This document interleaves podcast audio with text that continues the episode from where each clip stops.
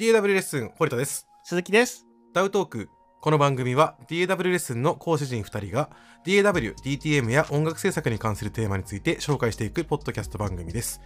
DAW レッスンはオンライン出張形式でのマンツーマンの DTM レッスンから動画レッスンなどで皆様の音楽制作をサポートするサービスです。YouTube にも毎週様々な動画をアップしておりますので、ぜひチェックお願いいたします。ということで、えーはい今回は小泉さんを迎えた第2回目。そうですねえーそうですね。今回は、ボーカルのシグナルチェイン、えーどんなエフェクトとか使ってるのかなっていうようなところをお伺いしていきながら話を進めていければと思うんですけれども。はい。じゃはい今回のゲストも前回に引き続きエンジニアの小泉さんです。はおい、願いいはたしい、ますはい、はい、どうも、お願いしますこんにちは、小泉です。よろしくお願い します。はい。はい、今回はちょっと込み入った 込み入ったテお話、ーマかもしれないんですけれどもはい、はい、はい、やっぱりこう音作りミックスダウンとかではい悩まれてる方がすごく多いと思うんですけど、はい、中でもボーカルっはい、てやっぱ大事にしたいよねとも思いつつ、うんうんうんうんうんこうやればやるほど深みにはまっていく感じもはい、はいす、るじゃないですか、どうしても。はいうんなのでそこをちょっとなんかヒントいただけたらなという感じで、進めていただければと思うんですけれどじゃあまあも、なんかボーカルのをいい感じにする何かの話、 そうですそうですななんんかかどうしたらいいですかねみたいな。そうそういうことですよね。はいはい、まあ、じゃあなんか、まあ、ヒントになればっていうことでね、はいあのーまあ、ボーカルに関しては本当人によってそれぞれいろいろなやり方があるので、はいあのーまあ、ネットでね YouTube とかで見ていただいても多分10人見たら10人違うこと言ってると思うので逆に初心者さんはすごい迷っちゃうと思うんですけど、はいまず1個言えるのはそのなんか自分が見てき見たり勉強したりしてその納得できるのを選んでもらうところが一番いいと思うんですよね。その全員の平均点多分取れないので、はいなんかやりやすそうとか面白そうなものを、まあ、トライしてみもらうのがまずいいかなと思っていて、はいまあ、そんな流れの中で僕のレッスンとかでよく教えている方法が1個ありまして、はいえーと、まあ、なんていうんですかね、ボーカルのじゃあ、音作りについてっていうと、ボーカルのやっぱプラグインだったり、まあ、EQ とかコンプレッサーとか、そういう細かいところに話がいきそうになるんですけど、はいその前に、えー、と知っておいた方がいいポイントが1個あって、はいそのまあ、すごい簡単な話なんですけど、ボーカルが例えばもっと聞こえるようにしたいっていうことはよくあると思うんですよね。こうもっうんとボーカルが際立って聞こえるようにしたいっていう時に、はいものすごく簡単にボーカルを聞こえるようにする方法があってはいなんかありますか、音ををでかくする。あまあでもそれなんですよはいその通りでございましてはでいその時に音を大きくするっていう方向に持っていくのがはい割とい普通の考え方なんですけど、はいうんあのミキシングのポイントとして音を上げてバランス取っていくと飽和するんですよ、最後はいはい要そうですねうんうんうんなんでかっていうとデジタルってそのてっぺんが決まってるそのなんだろうミキシングって僕そのデジタルっていうのステレオっていう箱に物を詰めていく作業だと思ってるんですけどはいうん箱のサイズが決まってるので上げていくとどんどんパンパンになっちゃうのでだからボーカルを大きく聞かせたい時に発想の転換で他を下げればいいんですよ。うんうんっていうことを、まあ、一番最初にやトライしてもらうとはいこのこの先の話も全部楽になるかなっていうところがあってそこをねよくお伝えしてるんですけども意外と話すと、あのミキシングがやっぱり迷ってらっしゃる方に話すと大きくしたいやつを上げるんじゃなくて大きくしたいやつ以外を下げるっていうはい思考回路に持っていくっていうのが1個目のまあハードルっていうかまあ分かりやすいポイントなのかなというふうには思っておりましてですね、はい。なんかどうですかね実際そのレッスンとかしててもはいミキシングで迷ってる人って大体上げて上げて上げてってどんつきあーにそうですねさ行くっていそうですねうんあとやっぱりまあこれうちのレッスンとかでもよくお話しさせていただくことなんですけど、はいはい。ミックスって本質的にはダイナミックスのコントロールじじゃないですか。はうい。んなのでまずはレベルをしっかり取ろうねっていう、はい。でそれの上で足りない部分っていうのでエフェクトをはい。はい。補ってあげようねってはいいうお話をさせていただくことがやっぱり多いですね。うんうんうんうんうん。そうですね。やっぱり基本的にはその通りじゃないかなと、えー思いますね。だそれができてれば、あとはその細かい音作りの話に、はいそこから先でやっと入っていけばいいのかなと思うんですけど、はい、なんか、音作りってプラグインでやらなきゃいけないっていう先入観を捨てるのはすごい大事かなと思ってて、はいはいはい、意外とフェーダーとパンだけで結構頑張れるんですよね。そうですね。実はですねそうそうでそれにオートメーションを組み合わせようものならプラグインいらねえんじゃねえかなっていう時も結構あると思うんですけど、はいはいまあ、そういうなんだろうね優先順位の問題かなと思うんですけどねそっちのうん音量の大事さっていうのはすごく大きいと思うのでで特うにんうんボーカルって主役なので、まはあい、主役を大事にする音量バランススっていうのかな、まあ、そこはすごい意識してもらうと作りやすいんじゃないかなと思うんですけどね。はいうんうんそうですねねでまあ、その上でじゃあどうやってまあねあのみんな大好きなプラグインで音を作っていこうかなみたいなボーカルにどういう処理をしていくかっていうことかなと思うんですけどうんはい、あでもこれ大事なのがこの前のところが一番大事なウェイトですよね、 まあそうそうそうそうそうそうそうなんですよ。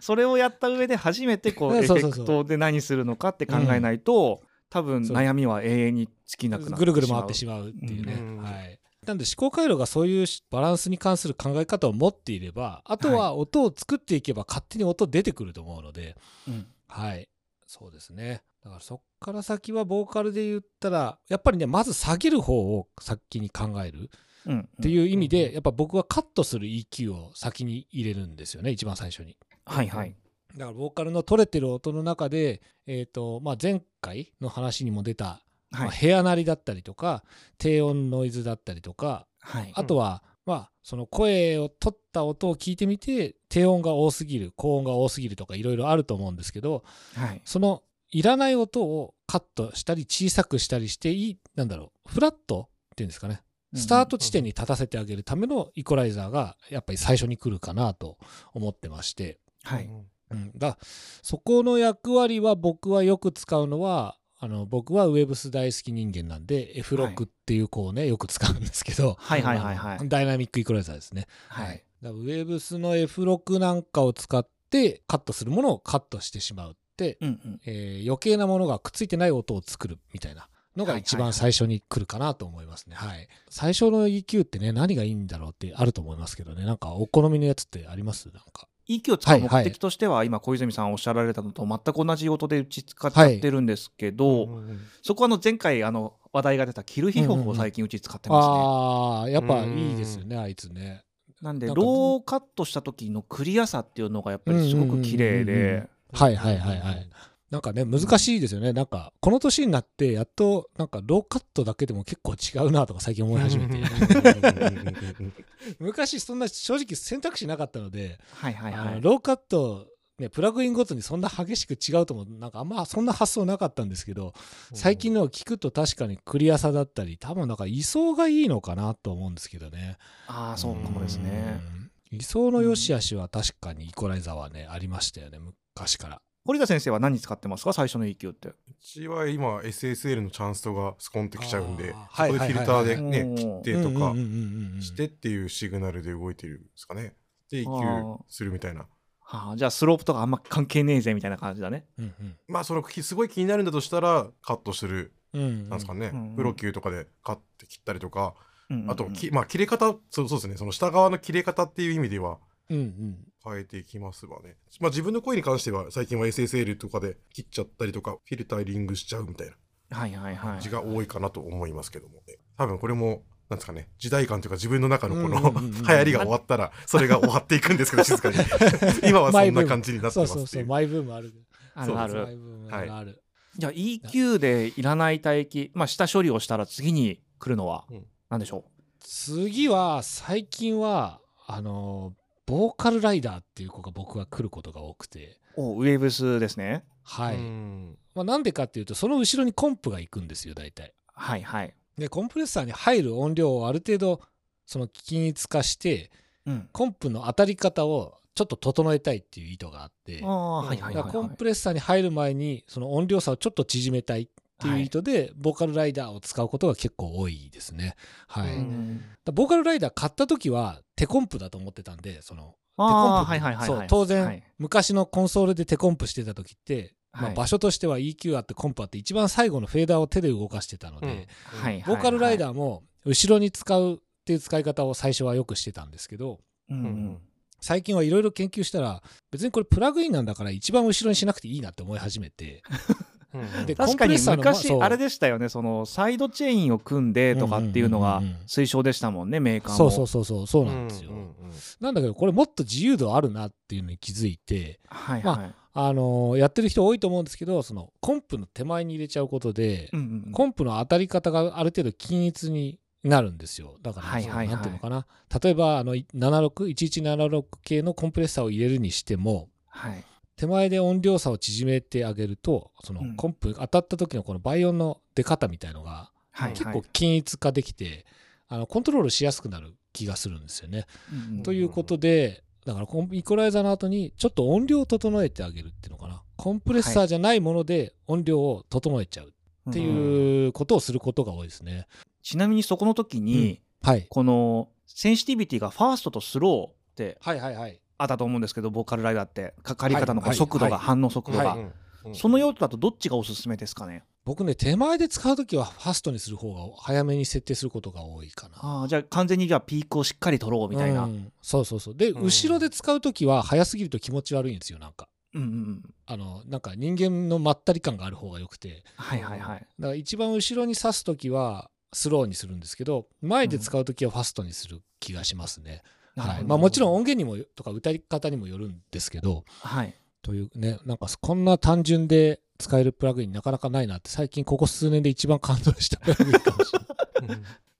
ら音変わんないんですよね。まあ変わるんだけど、はいあのーコンプレッサーでね、よ要はボーカルライダーがある前はじゃあどうしてたのかなと思ったら、やっぱりコンプレッサーで音量を整えてたんですよね。はいはいはいだからその役割をコンプレッサーとボーカルライダーに分けたってことなのかなというふうには自分で考えていて、うんうん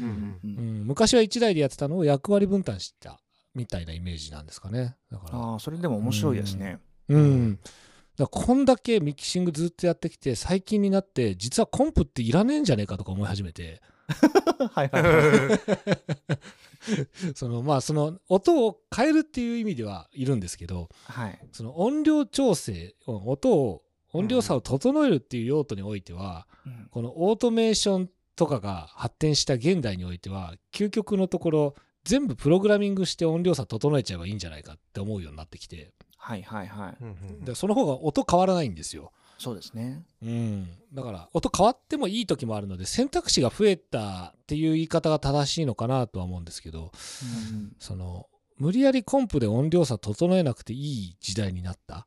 みたはいいなはいはいことなのかなと思っていてそうですねまあちょっとが逆にあれですねうちもあのちょっとボーカル外れちゃうんですけどはいベはいはいースライダーあーはいあれはもうコンプレッサーとして捉えてますね。あーめちゃめちゃ早いですベースライもんねあれね早ういパん。ッパッパって選ぶのがあのね感知するのが早いというかうんなるほど。うちもたまに使いまますわうんだねああ、まだ手出してないんですよ、僕、ベースライダー。どっちかっていうと、ボーカルライダーよりベースライダーの方が感動しましたね。ああ、なるほど。そうか、いいな。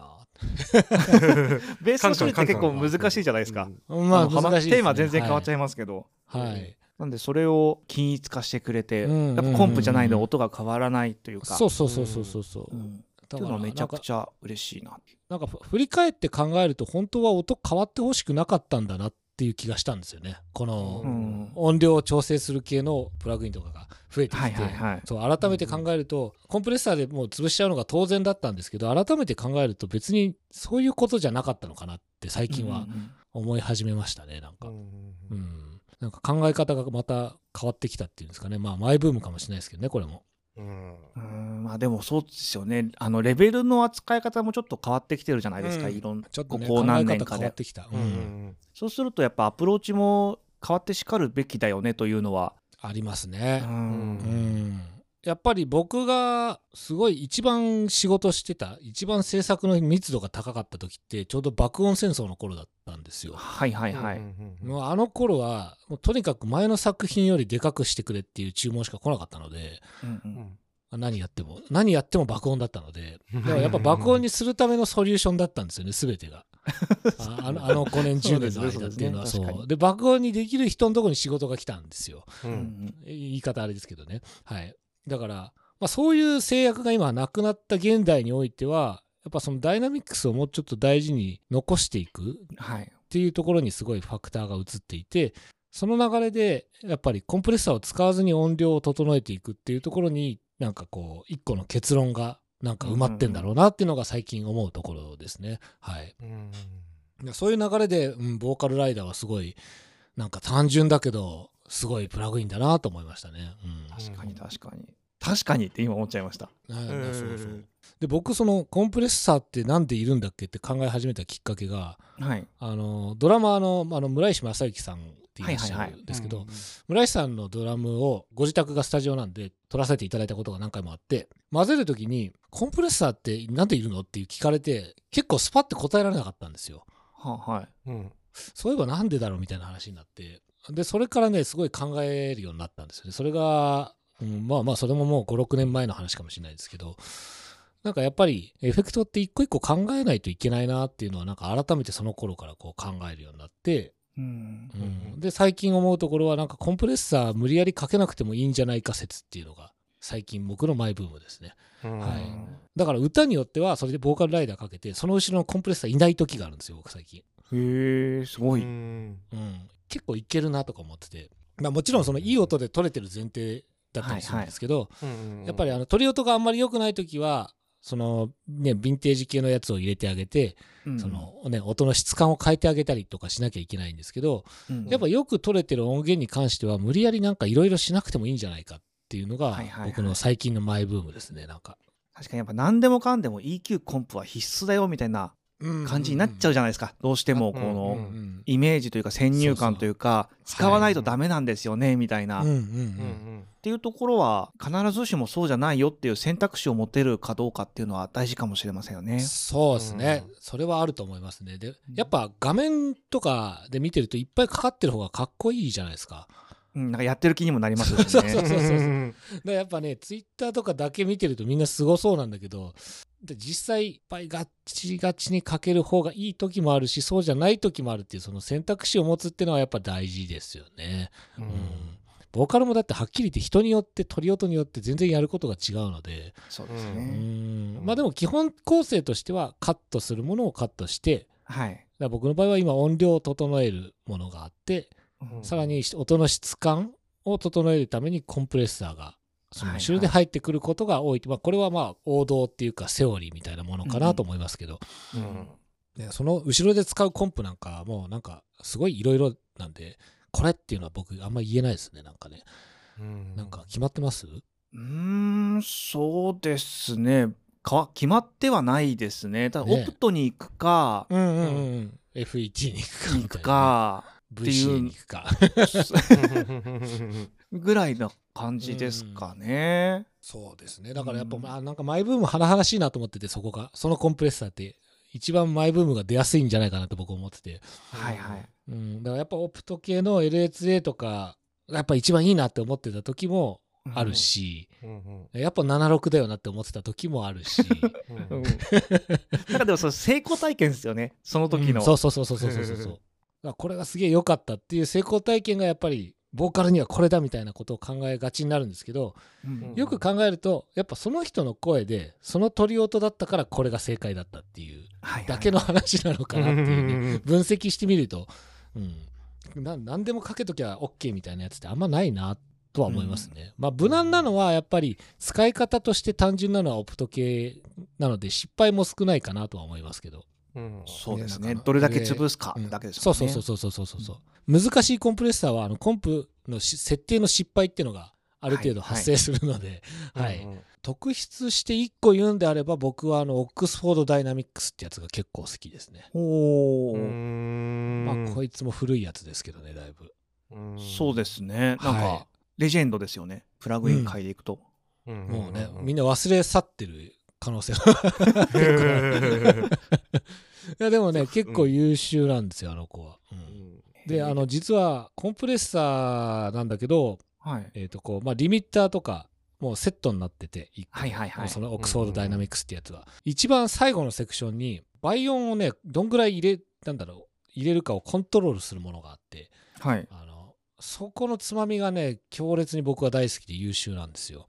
ありましたねそう一あの番最後にインフレーターのの簡易版みたいなやつですよねそうそうそうそういやその通りですはいあいつがね結構良くてはいはいはいあれがね要は何がいいかっていうとコントロールできるのがすごい良くてうんあの他のヴィンテージ系のやつだとまあ要はかけるかけないじゃないですか、はいはいそうですねうんそうそうそうその加え具合がコントロールできるのがすごい便利で、うんあのなんか寂しい音源だとすごいがっつり80%とか90%かけるし、はあのもう結構いい感じの音源だと逆に弱めで 10%20% とかにとどめるみたいな使い方ができるので、うんまあ、なかなか便利だなと思っていて他のだとパラメーターとして同じようなことできるやつってあんまないんですよね意外とね。ううんん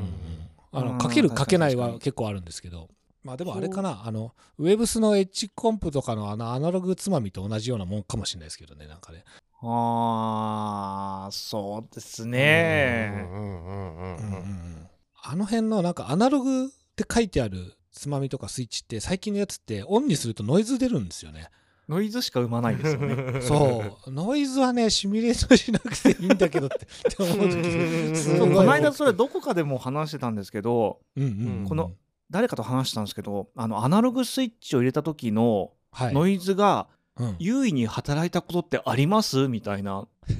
ない。ないで。す。まあ大体クリア方向だとね、基本いらない。ない感じになっちゃいますよね。それこそ最近、ローファイっぽいやつとか結構流行ってるとかっていう風になってくるときは、使ったりはたまにすることもありますが、っていう。が基なんか本ね、そんなに使いたくはないですよね、あれ。うん。なね、んそかうあそれうそのうそう。どういう使い道がいまいちなんで基本オフで使っちゃうみたいなううん、そうですね。オフにしますね、やっぱり僕も。オフにするか、オフにできないやつはもうだって、オートメーション書いて切ってますもん。うんうんあーなじゃないとなんか使うとこだプけロじジゃないとェクト再生するとさーっていうやつそうそうそうそうそうそそうそううそうそうう言います言います。あれね、確かにその、やっぱみんなそう思うんですね、あれね。うーんなんかもしかしたらあるのかもしれませんけ ど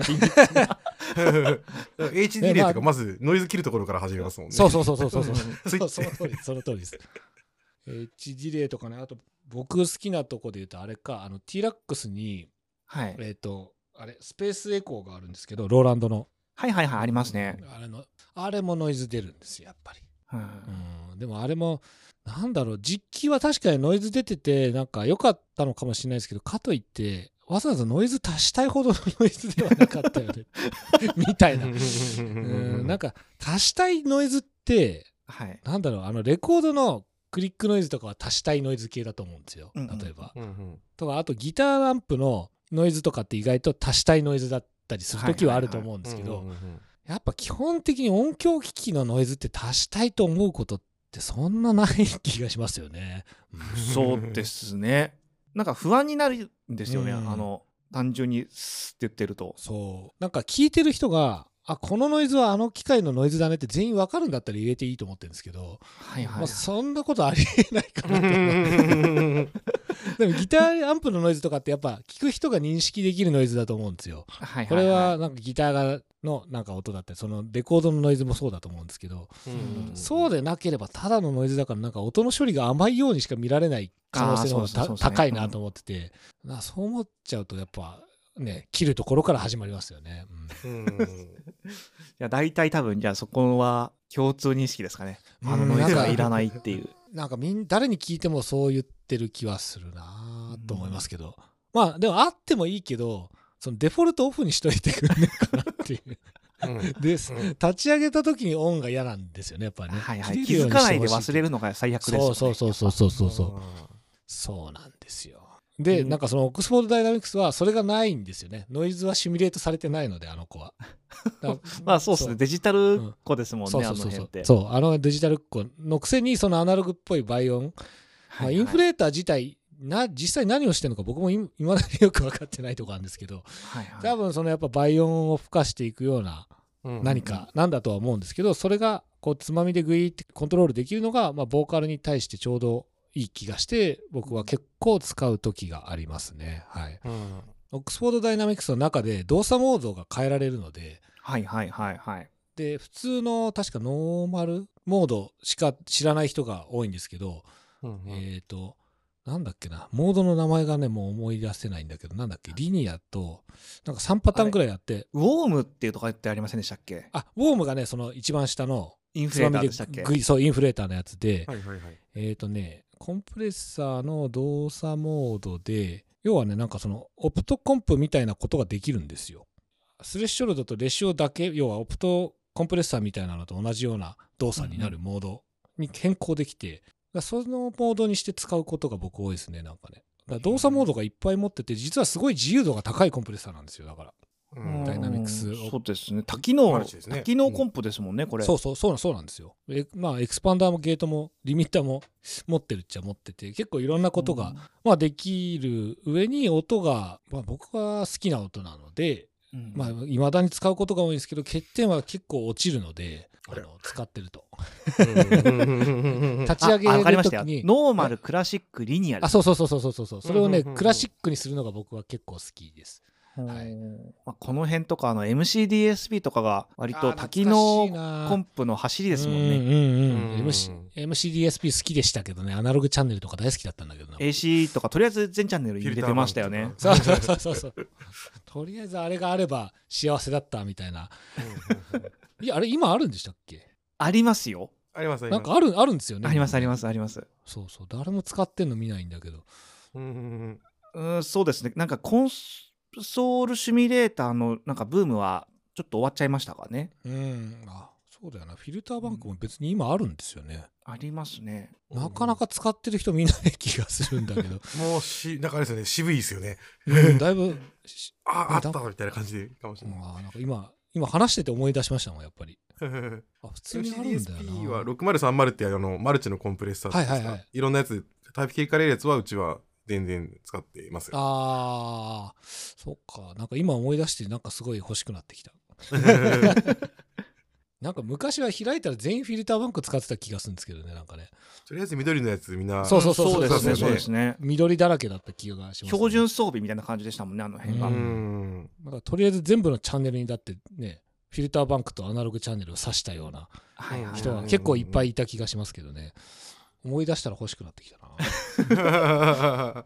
えーと、じゃあ、ダイナミクスの次ははい何いきます、ダシイグナナルミックチェイン的に。チェーン的にはそれで終わりだったらそれで終わりかなうんうんうんまああとはあれですよねあの視察音はがい。強い時はディエッサーが入るとか入んないとかうんいう時がえーありますねと、じゃあ、ダイナミクスの後に入る感じですかディエッサーは。なんかね僕も迷っててそれ行ったり来たりしてるんですけど、はい先に切った時の方がいいかなと思う時もあ るし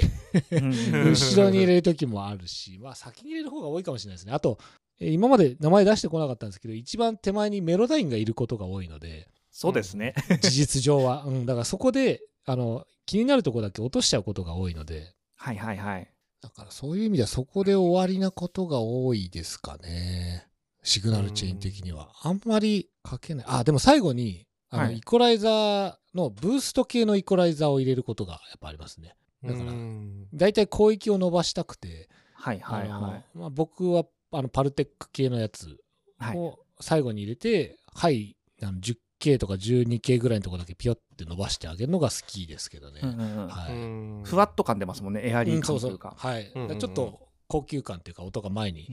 まあ、最後の仕上げみたいなもんですかね、はいはいはい。はい、だから人によってはそれはエキサイターでやるっていう人もいると思いますし、うんうんその辺は音楽によってなのかなと思うんですけど、うんうんとにかくなんか綺麗な音のイコライザーで最後に仕上げをしたいみたいなあそんなニュアンスですねは い、うん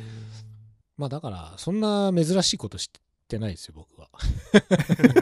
まあでも、基本が大事ってことですよね、やっぱうり。んうんであとは最近流っていうんですかねあの、はい。技としてはそのパラレルコンプレッションを入れるか入れないかかなと思っていてはい。だからコンプレッションのあのミックスはい。でつまみがね最近あのウェブスもバージョン14になったら急にミックスつまみつきましたけど、はいはいあはい。のコンプレッサーのかかるあの量を、まあパラレルコンプレッションでコントロールするかしないかぐらいの選択肢はありますね、だからまあ、うんその要は全部が全部のコンプレッサーにパラレルコンプレッションの機能がないので、はい。うんうんコンプレッサー自体で持ってない時はトラックをこう分岐してもう一個作って要はコンプレッサーかかってないのを出しといて後で混ぜるとかやる時もあはいるし、はい、コンプチャンネルみたいなの作っちゃう、そうそうそうそうそう、ははいいはコいンプチャンネルと何もしないチャンネルでババランス変えるとか、はいうん、いうことをする時もありますけども、うんううんんまあ、シグナルチェーン的に言うとそうですねそんなもんかなあとは空間系ですよねどっちかっていうとねううんん僕は空間大好きなのでその後の方が、その後はまた結構熱いことになってるっていうか空間系がやっぱりでも一番ボーカルの印象変わりますよね。うん変わりますねなんかうんうん欠かさずやることになりますよね。なんか、撮ってる時は書けなくてもいいんじゃないかなとか思うんですけど、結局書けますよね、やっぱりね。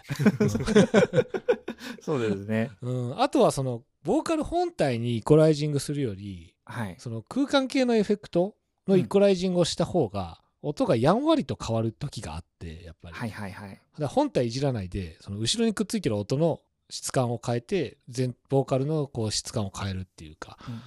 うんうんうん、それもできるので、うん。うんうん、空間的にはどの辺使われることが多いですか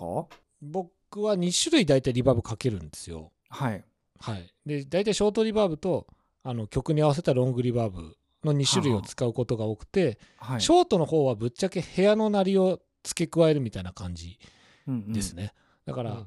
逆に言うといい部屋で録音されてれば使わないですっていうことですかね。うん、なるほどなるほ そうそう。だけど大体まあ受注ハック自宅で撮ったやつが最近は来るので、 ど。はい。ってなってくると、そのドライに撮るっていうノイズが響きがない状態に撮るってことは、そのままで出すとちょっと違和感が出るってことなので、は部い。屋の響きをちょっと足してあげるとリアリティが出てくるっていうことで、うん1台目のリバーブはすごい短いあのサンプリングリバーブを持ってくることが多いですね。はいで、サンプリングリバーブでなんか部屋の残響をつけてあげることが多いですね。なんかおすすめありますあの、ショート系リバーブだと。ショート系だとどうなんだ僕はプロツールスでやっぱ混ぜちゃうのではい。あのアビットのスペースっていうはいはいはい。はいやつがあるんですけど、サンプリングリバーブ、うんはいあの子がすごい気に入っちゃってもうずーっとあれ使ってるんですけどうん逆に言うとサンプリングリバーブだかうらんはい。その元ネタが良ければそこそこいい音になるはずな ので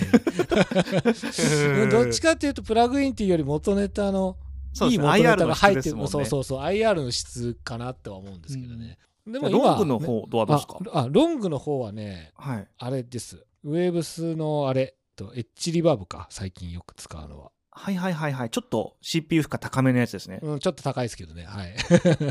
ただあのうん音作りの作り込みがすごいできるので、はいエはッジい。リバーブはあとなんだろうそのリバーブのカーブとかが結構変えられるんですよあれだから均等に減っていくカーブに対して例えばなかなか減らないけどあるところからスッて減るとかそのリバーブのカーブが変えられるのではいはいあはい。のーリバーブの作り込みが結構細かくできるので、エッジリバーブは結構使うことが多いですね。いや結構リバーブ作り込まれる感じですかね。細かく。なんて言うんでしょう、あの、いじりすぎるとよく、すまん深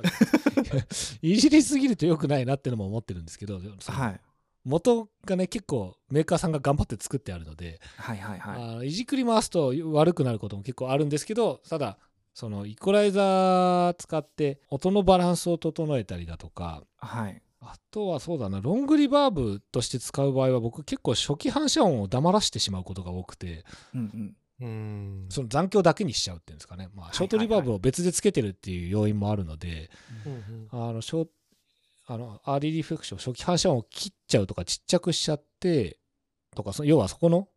音量のコントロールとかは結構するかなと思いますね。ううんんまあ、具体的に何やってるかって言ったら、EQ をリバーブに結構切ってることがうん多いのかなと。思うんですけど、はい。なるほどなるほど。ああとはね最近流行ってるのはあのリバーブの音にはい。ステレオエクスパンダーみたいのをかけるんですよ。ああ、はいはい。広げちゃうっていうことそうですね。そうそうそうすると真ん中からいなくなってかつ広がるので音全体で聞くとすごい広がりが出るので、うんまあ、最近その左右の広がりが足りないなって思う時はリバーブをすげえ広げちゃうことが多いなっていう、うんうんうん最近よく使うなるほど技で技うちもそれやりますね。すね。あやっぱやりますやりますやりますけ結構いいですよねあれねうんと思ってて。メメインのパートでやるといやらしいですもんね、それを。そうそうそうそうそうそうなんですよ、音楽性によりますけどねなんかねこうエレクトリックのやつだったらもっとガチガチにやっちゃってもいいんですけど、はいはいはい。普通のポップスとかで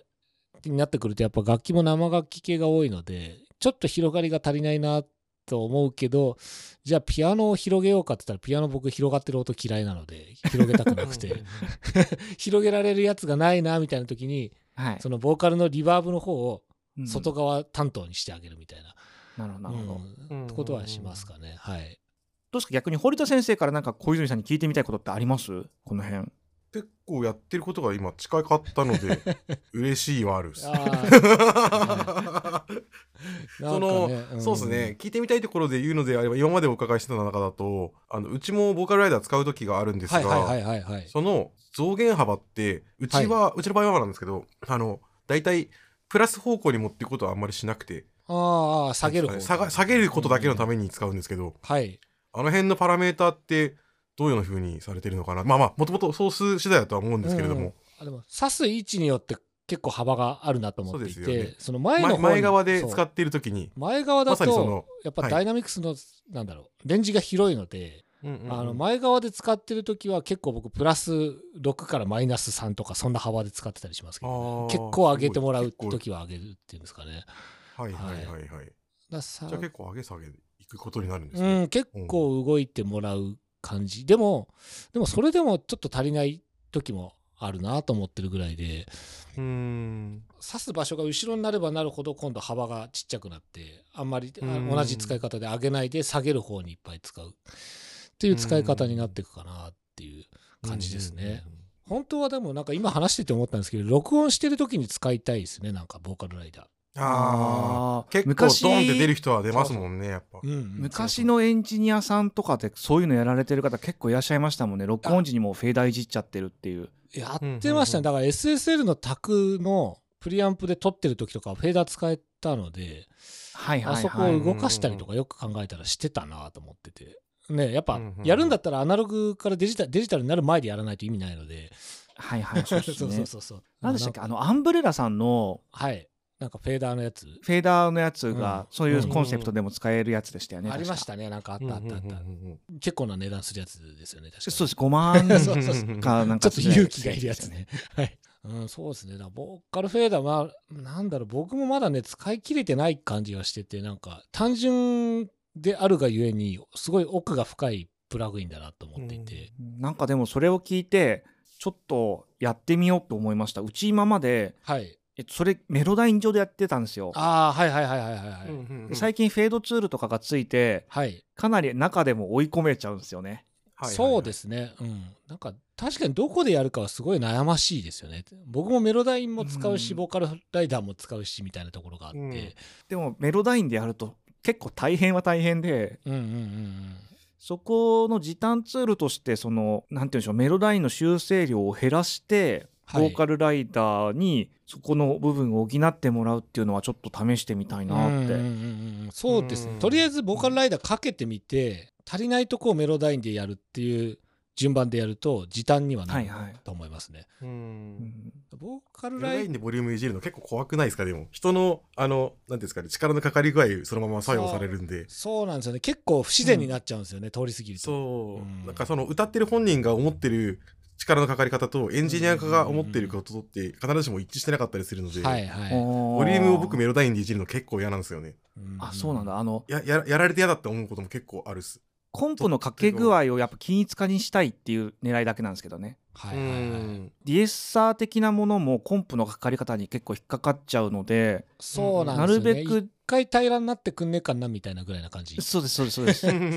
すあなるべくこうメロダイン上でコントロールするようにとかーまあそういうふうにしてたんですけどまあメロダインを言っちゃうと万能すぎてなんか悩ましいんですよね、逆にね、ううんんでこれまあだどこけでもまでやればいいんだろうみたいそなうそうそうそうところはありますよねはいはいはいメロダインでそう音量変えた時にやっぱ感じるのはその音と音のつなぎが不自然になることが結構やっぱあって、すねうんはいはいそこが気になるんですよねその音量変えたなっていうのがバレちゃう感じっていうかうんうんうんうでんボーカルライダーの場合は一応つなぎはそんなに気にならないことが多いのではういんだから自然だからボーカルライダーかけてみてやっぱそれでも足りない音とかをうんメロダインでついてあげるのがいいのかなっていう気はしますねなんか今話してて思うのは。ううんんなるほどなるほどいやでもなんかまたちょっといろいろ試したい欲が出てきますねうんこうやって話してるだけでそ うそうもそうそでも確実にね整えてから突っ込んであげた方がその後ろのコンプの感じが楽しい感じにはなるので、そうですようねんコントロール下に置けますもんねそうそうそういう感じじはしますねなんかすごいディープな話題かもしれないですけどねこれまあちょっとじゃあえっとここで多分気になってる方も多いと思うんですけど歌ってみたミックス詩協会についてちょっと教えていただきたいんですけれどもはいどんな団体なんですかっていうなんかこんな聞き方でいいのか分かんないんですけれど も事の発端はやっぱりミックス誌っていう、まあ、のがあってですね歌ってみたのミックスをする人、まあ、エンジニアっていうのかなサウンドクリエイターが、まあ、はミいックス誌っていう名前で呼ばれていて、やってる内容の範囲としては、えーボーカルと大体はカラオケ音源とボーカルのミキシングをして、はいあとはボーカル編集全般が入ってくるようなワークフローなんですけども、はいあので歌ってみたの文化って面白くてほとんどツイッター上で成り立ってるんですよ。はあはああの要はツイッター歌い手さんどこにいるかなって言ったらツイッターに見に行ってそこで活動してて歌本体は YouTube とかニコニコ動画にあってみたいなことになってて、うんうんうんで要は従来の音楽の取り組み方と大きく違うのはそこから出てこないんですよ。あのもちろんライブする方もいるんですけど、はいはい基本的にはインターネット上で一回完結してるっていうんですか昔はリアルありきのインターネットっていう使い方の活動が多かったと思うんですけどその歌ってみたの場合は最初から最後まで顔を出さないっていうのがまあどっちかっていうとそっちの方が普通なので、はいうんネットの上だけでこう完結してるうんうんで顔を出さなくて済むがゆえに今まで出てきてなかったクリエイターさんとかミュージシャン歌い歌はいボーカリストの人が、まあ、いっぱい好きなように歌を歌ってるっていうですね、うまあ、ん非常に面白い世界なんですけども、逆に言うとインターネット上だけだと本当にこの人はいるんだろうかみたいなことってあると思うんで すよ。だからまあそうんうんうんそ僕もそれが気になって僕はあの顔出し派活動をしてるタイプなんですけど、はいはいあのやっぱこの人が実際いるのかなとかでミックス師さんに至っては歌い手さんってこうミックス師さんにミキシングをお願いすることになるんですねそうなってくるとやっぱりその実際大丈夫な人なのかなみたいなその信頼性の部分っていうのは特はにい最初の1個目の作品を作る上ではこの人に頼んで大丈夫かなっていうのがやっぱり歌ってみたを始める心理障壁になってると思っていて、まあうんうんそこが少しでも下げられればいいなっていうのが事の発端なんですねなのでミックス試協会は加入するときに本人確認が必要なんですよ実在するかはっていことそうでですかすそう実在するかですなので身分証明書要は本人確認書類を提出していただいて、やり取りが全部メールアドレスなんですねだからツイッター上だけじゃなくて、もう一個連絡を取る手段としてメールが使えるかっていうのをメールのやり取りで確認してで、はいその上で本人確認をしてそこまでいかないと入会できないんですよほう言ってしまえばある程度気合を入れてミックス誌をやってる人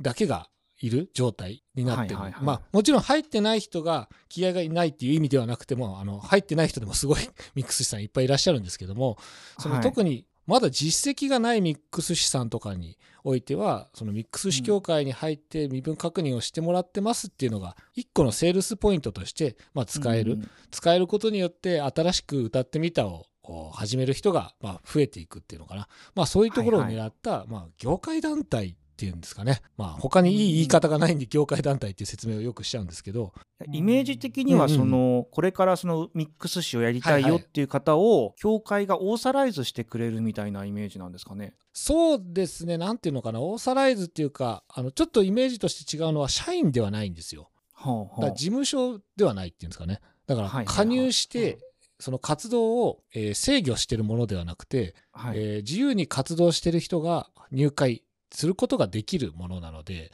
はいよく間違われやすいのはそのミックス師さんとかクリエイターを抱えた会社を作ったっていうのとは違うんですよね立ち位置が。うんうんうんあのそこにじゃあコストというかはい入会金とか年会費みたいなものはまあかまかあらないなないいないよでっすていうことですよね。で大体業界団体はその運営そこそこやっぱりコストというか工数がかかるのであの、入会金とか年会費があるところが多いんですけど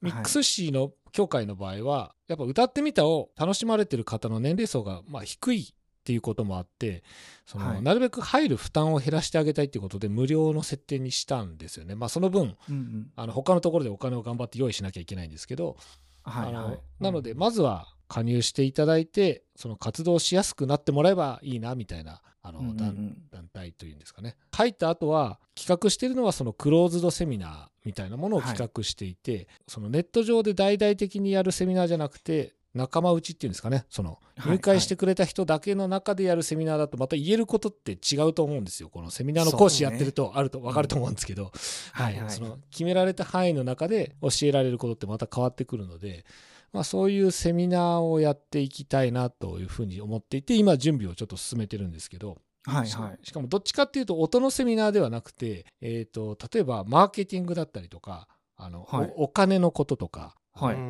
例えば税金の話とかもそうですけど。お意外な方に行くんですね、そこが。そういや逆にそこがあの足りてないと思っていて、おーうん音の話は今隣の人に聞けばあ分かるしネット上にいっぱい話があるんですけど、そはい。のミックス誌っていうサウンドエンジニアの社会性がこう上がっていくためには要はちゃんとした人がいっぱいいるんだよっていう状態にしないといけなくて、うんまあ、そのためにはその遊びでやってんじゃなくてやることやってちゃんとやってんですよっていうのが大事だと思ってるんですよね。だからそういうところを強化していくちゃんとしていくために、まあ、セミナーをやるんだったらそういうセミナーをやっぱりいっぱいやってあげたいなっていうかあのと思っていて、うんまあ、大人になるともう当然知ってるけどやっぱ僕振り返ってみて二十歳の時に税金のことなんかろくに知らなかったわけですよ。あのうんそうですよね そうそうそうそうそうだね。大体こうやばい感じになって勉強しますもんね。そうそうそうなえ何これ払わなきゃいけないのみたいな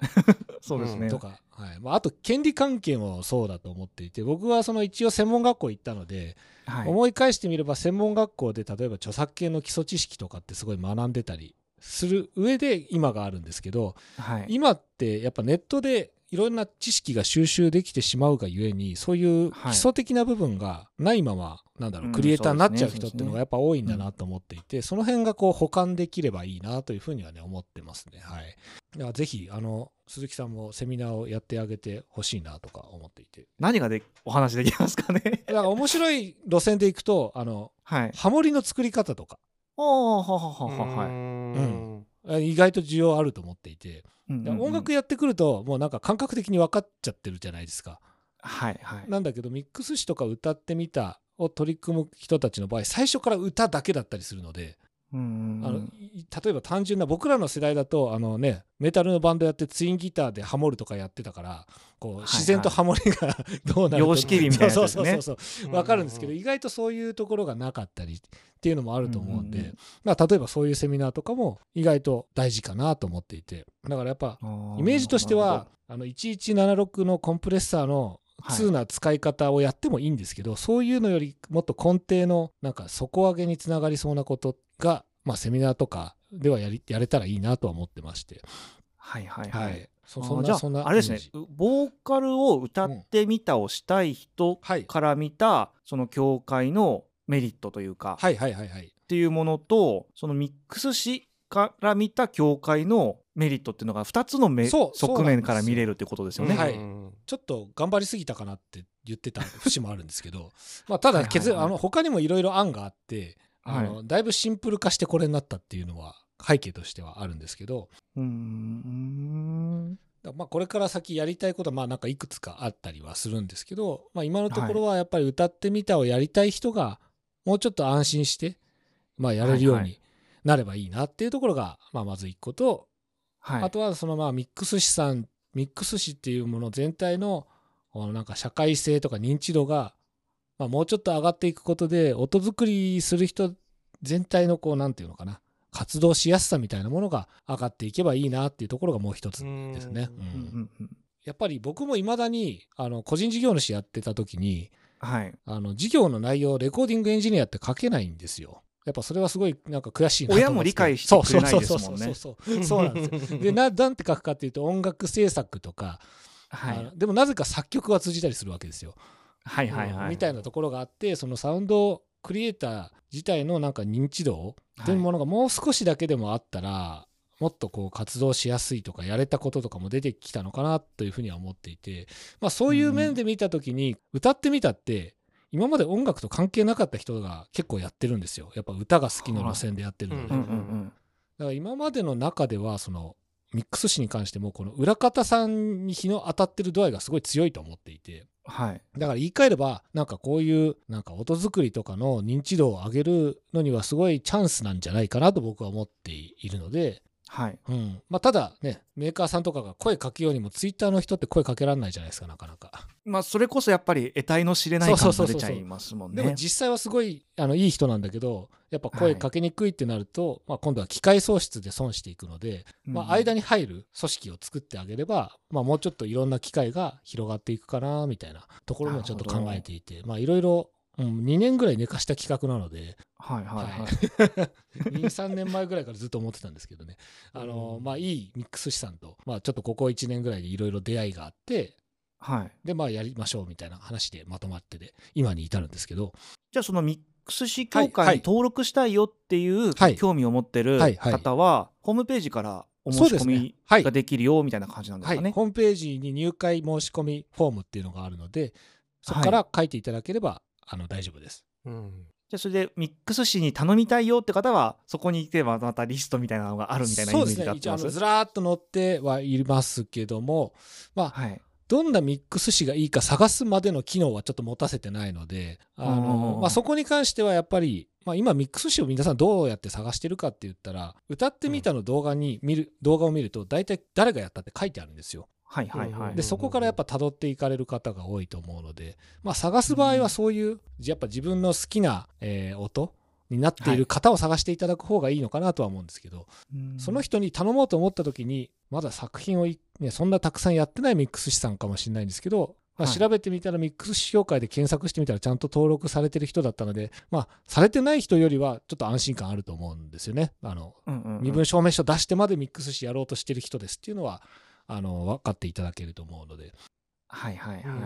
まあ、歌い手さんはだからそういうあの頼む手前にちょっと確認みたいな使い方になると思いますし、まあ、ミックス師さんは入りたいと思ったら、そのウェブから申し込んでいただくと入れるようになっておりますと。はい、うんなるほど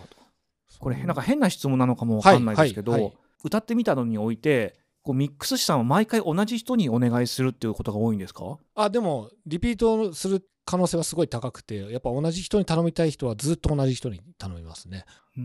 ーんい、ただいろんな人に頼むのが好きな人もいますので、あー一概になるほどうんとは言えないんですけどだからはい分かりやすい例で言うとあの美容室だと思ってもらえばいいと思うんです相性のいいそうそうそう人そをう探していうんてうみんはたいな、うんだ美容師さんってやっぱ選ぶじゃないですかでいい人出会うとそこに通いますよね大体ね、はいははいい、うんだけどあの10回に1回ぐらい多分ちょっと違う美容室行ってみようかなとかあると思うんですよはいうんうはいんそれぐらいのニュアンスが近いかな。うん、だか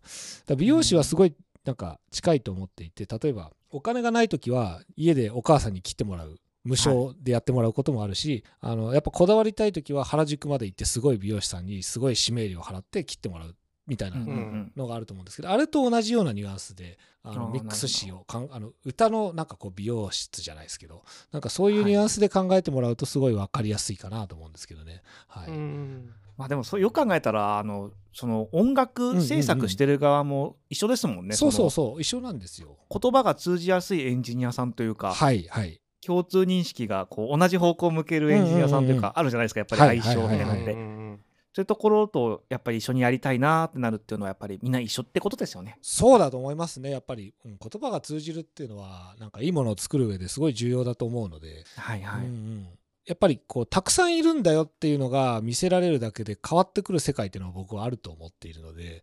近場で僕が説明しててもミックス誌っていうものを知ってる人の方がまだ少ないぐらいなのでやっぱりはい、うん、そこは僕が一人で説明しててもあれですけど、いや、ミックス市協会実は会員が何百人いるんですよって言ったらまたちょっと見え方変わると思うので、はいはういんそうですね。だし、そのビジネス面ね、あのメーカーさんとか音響機器だったりとか、まあ他のイベントの会社さん、いろいろいらっしゃいますけど、そういうとこから見ても、まあ人がいるっていうのが分かってるとやっぱビジネスの考え方変わると思うので、はいなんかね、まあいろいろなものがここから始まっていけばいいなというふうには思ってます。はい。気になる方はあのホームページ等そうでそ調うですね。はい。べぜてひぜひみていただければはいい。いかなと思います。はい。よろしくお願いします。あれ小泉さんあの YouTube のチャンネルの宣伝とか大丈夫です？チャンネルやってます。あのあのチャチャンネル名教えてください。はえっ、とね、サウンドワークス系ミキシング講座っていうチャンネルをやっておりまして、まあ、はい名前の通りミキシングに関するノウハウだったり、あとはレコーディングとかのノウハウなんですけれども、なんていうか、イメージとしては、ものすごい機材を使って、ものすごい場所でやるものではなくて、もっと初心者の方だったり、自宅で使えるノウハウとか、はい。あとはそのどのプラグインでもまあ役に立つその考え方的な部分っていうんですかねどっちかというと、とそういうところにフォーカスしたチャンネルになっておりますのでだから初心者の方には結構ご好評いただいてあのいいコメントをいっぱいいただいたりしてますねははいいはいなのでぜひぜひチェックしてみてください。はい、だから僕のとこを見てちょっと理解したらお隣さんとかのすごいあのね YouTube チャンネルいっぱいあるのでそちらに旅立っていただくようなイメージで 作っておりますので,、はい、で特に音に特化してるっていう意味ではあんまりないかもしれないですね。DAW 系はあって DAW の中で音を扱ってるチャンネルさんは、まあ、あの鈴木さんのとこもそうかなとは思うんですけど、はいはい そはいのなんか音のことしか僕のとこはほぼ話してないので DAW あの打ち込みの「う」の字もあんま出てこないぐらいですねイメージ的には。あーまあでもそこでこううんいろんなやっぱり特色がやっぱり YouTube とかってチャンネルさんによってあると思うので、多分それをいいところをこうつまんでくるっていうのがやっぱり一番いいのかなと思っはていはいて、そうですね。言ってることを全て信用100%信用していただけるとありがたいですけれども そうそうそうその通りです。それも多分きっと見てる方にとってちぐはぐな感じになっちゃうと思うので、うん。そうですうね、ん本当に自分でもだって、ね、動画20本30本目ぐらい行ったあたりからこれ多分もう前行ったことあるなとかっていっぱいありますからねなんかねそうですねそう同じことをやっぱ何回もそうそうそうそう言ってしまうこととかっていうのがどうしても出てきちゃいますから、ね、まあでもきっとそれはねうんそれぐらい大事なことなんでしょうねとか思ったりそうですねんうんだし一番危険なのはねやっぱやってて思うのはマイブームって危険だなと思いますけどね